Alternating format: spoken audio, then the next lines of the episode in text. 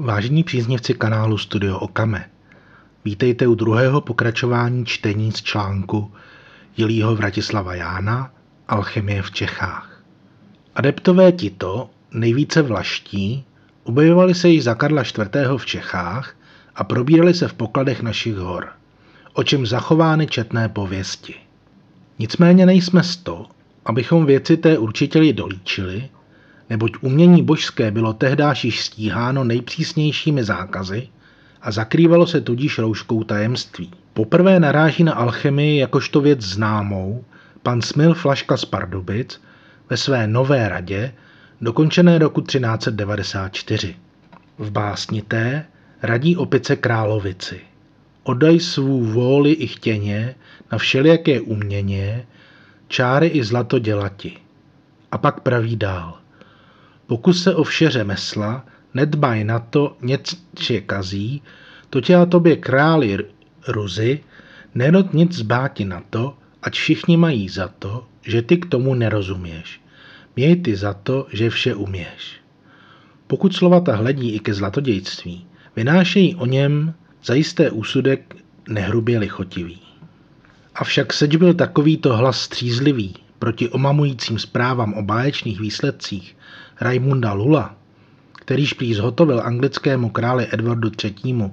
zlata na 6 milionů rosenoblů, aby mohl válčit s nevěřícími, Mikuláše Flamela, který zbohatl prý alchemii tou měrou, že založil a bohatě nadal sedm kostelů a 14 nemocnic, na čtvrtém oblouku hřbitova nevinátek v Paříži dal do kamene vytesati hieroglyfické znaky, jež jsou vysvětleny v rukopise dosud zachovaném. Makrinota a jiných pověstných adeptů. Proto máme na počátku věku 15. již zevruvnější a hojnější zprávy o alchemistech.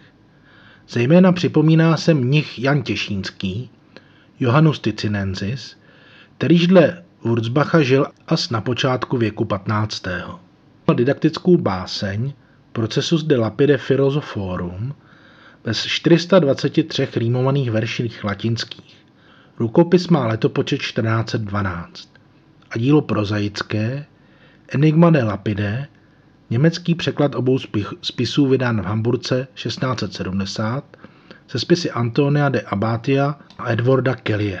Rukopis pozdějšího překladu nachází se v Českém muzeu a je zajímavý tím, že se v něm uvozují všichni spisovateli souvěcí alchemisté. Jiný český alchemista té doby byl Jan z Lázu, jemuž v Itálii přezděli Laznionovu.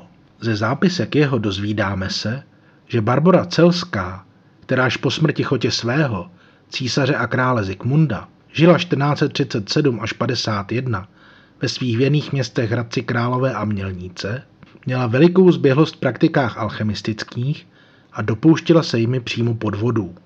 Vypravuje o korunované alchemistce toto. Dověděv se, že choď zvětšiného krále Zikmunda zná se v naukách přírodních, dal jsem se k ní uvésti a vyptával jsem se jí na rozličné věci umění našeho. Odpovídala mi po žensku schytrale. Poté vzala před mýma očima rtuť, arzenik a jinou věc, kterou sama toliko znala. Z toho učinila prášek, jímž bělela měď. Tato byla na kameně průbířském jako stříbro, ale nemohla se kovati. Tím podvedla mnoho lidí. Poté zas posypala rozpálenou měď práškem, který vnikl do ní a dal jí podobu stříbra samočistého. Ale když se roztápěla, byla zase mědí jako prvé. Podobných podvodných praktik ukázala mi více.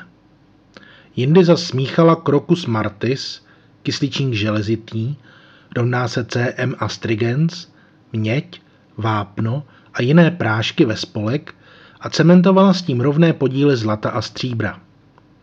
Kov měl pak ovšem vně i uvnitř vid zlata, ale když se roztopil, pozbyl zase barvy zlaté. Směsí tou ošidila mnoho kupců.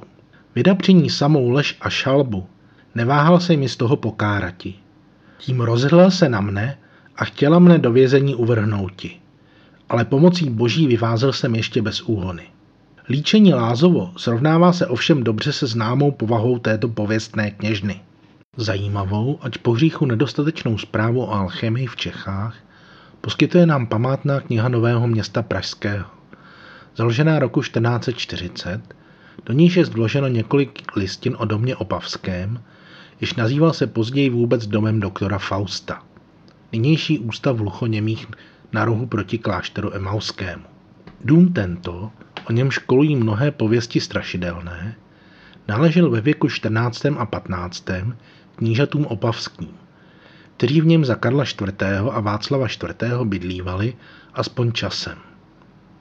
Pouhří Husický byl velice zbořen, skažen i opuštěn, proč žádal kníže Václav, pán Opavský a Hlubčický, novoměstského písaře Prokopa, aby se do toho domu vztěhoval a jej opravoval na náklad páně. Prokop učinil tak a držel dům Opavský 1447 až 1476. Zrovna za živobytí německého doktora Fausta. Že by Prokop sám byl se alchemií zabýval, nelze se nadíti, nebo těst povědomo, že způsobil si jmění cestou střízlivější než děláním zlata. Avšak možno, že kníže Václav v tomto domě provozoval zkoušky alchemické a že odtud dostalo se domů později jméno, jméno černokněžníka Fausta. Kníže ten zabýval se skutečně alchemií, což vysvítá zřejmě z dopisu jeho ku Prokopovi. Datum Greč či Hradec v Opavsku, post Jakobě Feria Quinta, 1444. Píše totiž kníže.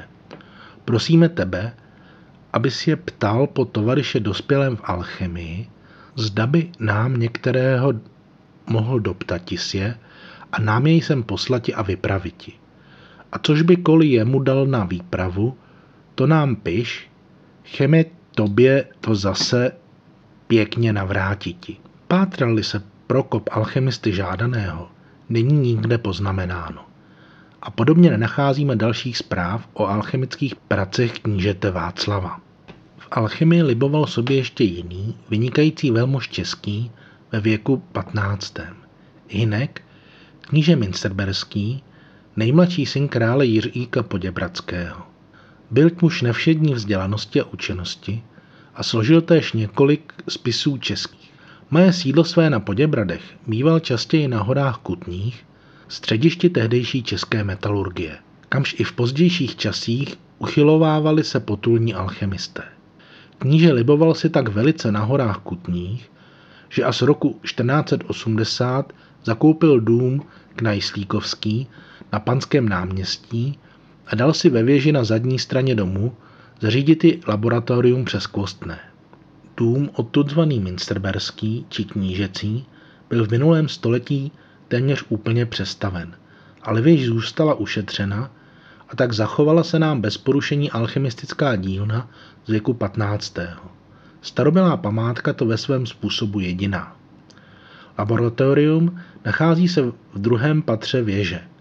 Půdorys je pravidelný čtverec měřící 3,8 metru ve světlosti a přiléhá jedinou stranou k domu. Výška až k závěrníku klemby obnáší 5,69 metru. Světlo vniká třemi okny, prutovým článkovanými. Stěny jsou hladké, bezevší ozdoby, ale tím skvostnější je strop, praví to klenot středověké ornamentiky české. Jemuž není rovné v celé zemi. Báňovité klenutí je z pískovce, velmi drobnozrného, sestrojeno a zdobeno bohatými ornamenty, barvami a zlatem. V každém rohu vyrůstají z koncolek dvě žebra, kteráž tvoří v dolní části klenby osm polokruhů vzájemně se protínající. Z průsečných bodů jejich vyvinuje se ve spod osm plamenů, výše pak osm srčitých tvarů, nímž připojuje se hvězda osmirohá, mající ve středu svém závěrník se znakem knížat Minsterberských.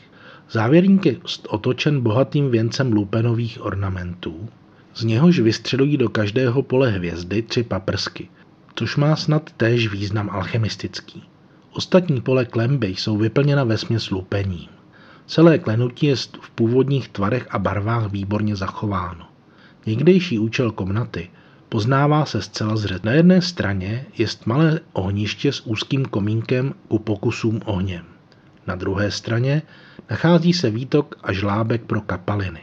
Do žeber klenutí jsou zapuštěny čtyři háky, organicky spojené s ornamentikou, na níž bývaly zavěšeny přístroje o tlustých šňůrách hedvábných. V této místnosti, svědčící o nádheře v pravdě knížecí, odával se vznešený adept alchemii, ale nelze říci, s jakým výsledkem. Byv dlouho neduživ a časnou smrtí zachvácen, nemohl to as mnoho pracovati. O jiných alchemistech doby této nemáme sice zpráv, ale četné rukopisy alchemické jsou nám důkazem, jak velice byla tehdáž rozšířena alchemie v Čechách. Nejstarší ze spisů těchto je rukopis z roku 1475 o 116 stránkách na pergamenu, v tlustých, mosazí okovaných deskách dubových svázaný, jehož nadpis zní Tuto se počíná cesta spravedlivá v alchymii, jež to jí neslýcháno ni od žádného, by ji dokonal tak snáže, jak tento mistr jménem Antonis Florencie a já se sluha jeho. Z naučení je popsal jsem pravě a spravedlivě, tak, jakož jsem viděl. Výtah tohoto rukopisu připomíná pozdější opisovatel za panování císaře Leopolda, nazývaje jej tento obyčej Benátčanů a starodávný, jehož požívají věčně. Týž spisovatel zmiňuje se o jiných spisech chemických, že je sám má, avšak nesnadno říci, z které jsou doby, ku příkladu umění Trčkovo, tajemství pana Kalivody Pražského a td. Tvrdí též, že alchemie do Čech přinesly Vlachové a potvrzuje rozšíření vlaských spisů chemických v Čechách. Jiný rukopis, Alchemie česká, kterýž náleží do doby této toliko počátkem svým, měl slavný slavista J. Dobrovský. Konečně dokládá se balbin chemického spisu Zlato bláto, o němž možno se domýšleti, že bral se spíše směrem satirickým. Ještě čilejší rozvoj alchemie zaznamenáme ve věku 16. Nažený duch renesance, pronikající veškeré snahy umělecké i vědecké, mladistvou svěžestí, povznesl obzvláště bádání přírodnické úsilím nepřetržité řady mužů znamenitých. Koperníka, Keplera, Galilejeho, Newtona. Vědomosti, do té doby úzkostlivě střežené malým počtem zasvěcenců, odívali se jazykem národním každému srozumitelným a vcházeli do lidu obecného. Alchemie postavila se v čelo tohoto ruchu a požívala přízně nejpřednějších mužů v onoho věku. Sám Luther velibí pro znamenitá a krásná podobenství, kteráž má se vzkříšením z mrtvých, neboť právě tak, jak oheň ze všeliké hmoty vybírá část nejlepší a odlučuje ode zlého, a tudíž i ducha vede z těla do výše, že zaujímá vrch, hmota však jako mrtvé tělo zůstává dole na zemi. Tak i Bůh v soudný den jak ohněm odloučí bezbožné a nespravedlivé od spravedlivých a zbožných. Spravedliví povznesou se na nebesa, nespravedliví pak zůstanou dole v pekle. Tež pověstný Agrippa z Netterheimův byl velebitelem alchemie, ale největší zásluhu o značné rozšíření její má slavný Teoprastus Paracelsus, jak dosvědčuje stál slovy následujícími. Obzvláště pak je v minulém sekulo i toto umění zlatodějské na novo velikým úsilím Paracelzy po celé Evropě jaksi zas provoláno a studium jeho podivhodnými osudy rozníceno, poněvadž spisy, jež té doby za pomocí knihtiskařství objeveného probíhaly četně veškerým světem, k tomuto umění všechny medikos, fyzikos a milovníky hor netoliko zval, ale téměř láním doháněl neboť ať již před ním Izakus Hollandus a Basilus Valentinus zajisté psali o věci té důkladněji než Paracelsus sám, přece nezobecnili spisy, aniž byly tištěny a zůstávali tu a tam ve skrytu. Ale ode do Paracelzových věnováno věci té mnoho péče, ač ovšem povídce bez výsledku a prospěchu. Paracelsus zahrnuje v sobě veškeré velikolepé myšlenky, ale též chyby a bludy své doby. Psal sic o tinktuře fyzikorum, poněvadž toho vyžadovalo obecné mínění, aby každý učený znalec přírody zabýval se záhadou tou, avšak nebylo při něm pravé víry v zázraky kamene mudrců a netajil se tím. Pročež naříkají na praví zaslepení alchemisté, Tomáš Erastus, Oporinus, Erzban Conring, k nímž přidává se Detlevus Cluverus. to zas odpůrci alchemie spílají mu do driáčníků pro spisy jeho k alchemii přihlížející. Avšak zřejmé vyznání víry své vyložil muž ten znamenitý slovy navždy památnými. Pravým úkolem chemie je vzdělání léků a ne dělání zlata. Úsilím a příkladem slavného Švýcara ujali se vlastní vědy lékaři k alchemii přihlížející, nad pěstitele její dosavadní mnohem vzdělanější a odloučila se navždy od alchemie, již pozbývajíc rázu vědeckého, obracel se vždy víc a víc v klam a šejt. Paracelsus zavítal na svých dobrodružných cestách, by Ferdinandem I. povolán do zemí jeho, aby zlepšil ranhojičství, i do Čech, a roku 1537 k nejvyššímu dědičnému maršálku království českého, Janu z Lipého, na Krumlov Moravský, kde pobyl za dvě leta. Snad působil tehdáž osobně k rozšíření alchemie u nás, avšak jisto jest, že odtud rozšířila se alchemie v Čechách s mocí neodaltelnou jako kouzelnou. Slavný lékař a člen jednoty bratrské Jan Černý či Niger ve svém herbáři pojednává o vodách pálených, ale znal se též v alchemii a podal roku 1519 Petru Klenovskému ze Strachovic předpis alchemistický, jehož máme dosud rukopis. Jaké přízně alchemie došla u šlechticů českých, poznáváme dále z rozepře vznešené roku 1526 před Pražský soud staroměstský. Roku toho zemřel totiž pan Hinek, hejman, Krušina z Lichtenburka, promrhav mnoho peněz pokusy alchemickými, k nímž jemu i panu Jindřichu Špetli z Janovic dostalo se na vedení alchemistou Michalem Plamanem z Kinsberka. Pozůstalí synové pana z Lichtenburka vinili řečeného alchemistu před soudem, že za nepravdivou zámínkou, jako by znal proměňovat stříbro ve zlato, vyloudil na otci jejich celou truhlu náčiní stříbrného, slovu pak ovšem nedostál a tím poškodil velice lehkověrného velmuže. Podobného podvodu dopustil se týž alchemista proti panu Špetli z Janovic, s tím byl dokonce vešel ve smlouvu písemnou na dodávání zlata. Alchemista však tvrdil, že městskému soudu nenáleží ve při této rozhodovati a skutečně byla žaloba zamítnuta, poněvadž Michal z Kinsberka byl šlechtic a tudíž náležel k zemskému soudu. Co dělo se ve věci této dále, není v knihách městských zaznamenáno.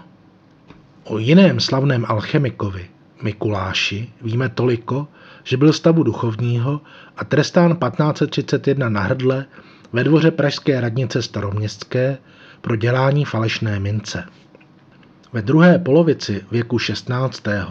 byl v Čechách na pořád pokoj.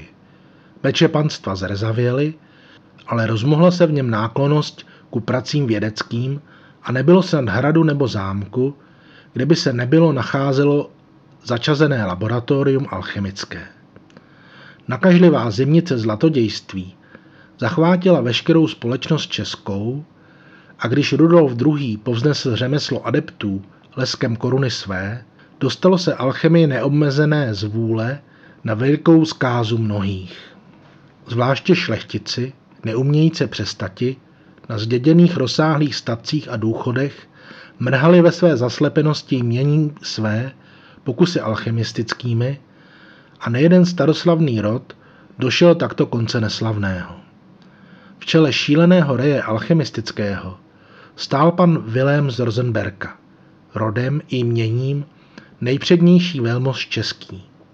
Životopisec jeho, Václav Břežan, vypravuje k roku 1576.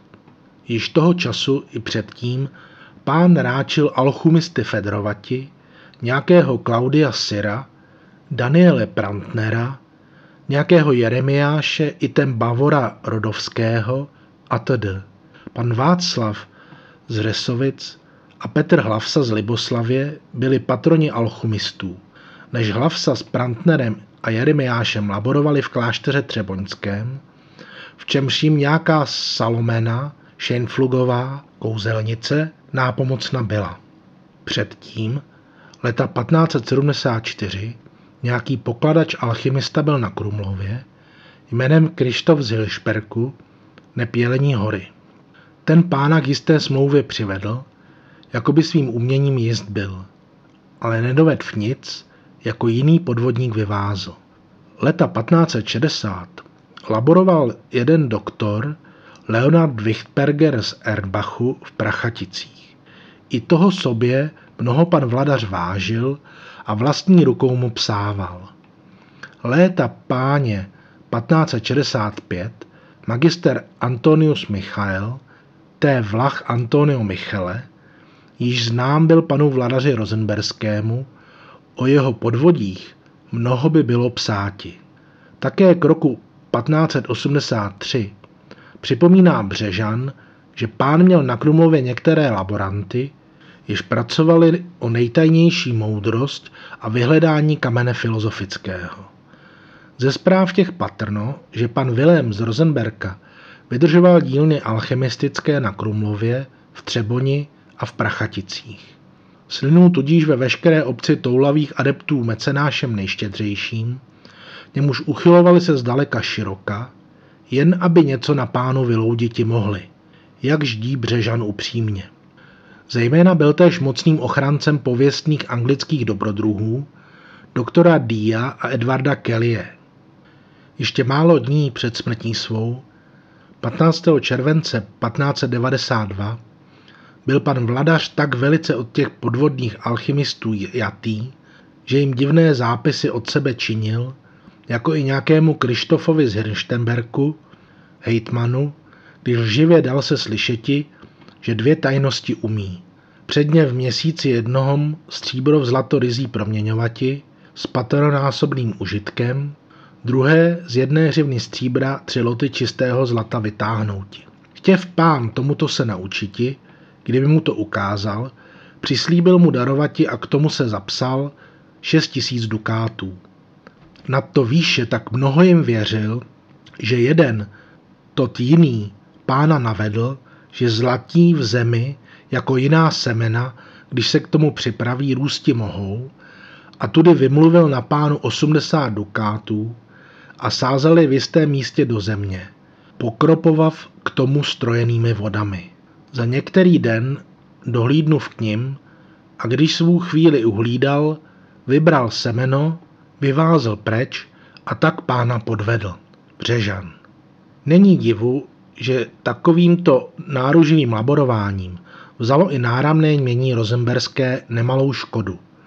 Mluví se dokonce o 8 milionech. Pročež nástupce Vilémův, Petr Vok, rozšířená panství obsáhnouti ráčil, avšak ne bez škodných závad, kteréžto závady časem svým uskrovněním panství očistiti ráčil. Závady dostoupily výše 1 milionu 600 tisíc zlatých a k očištění jich prodán Krumlov císaři Rudolfu II. Pokračování příště.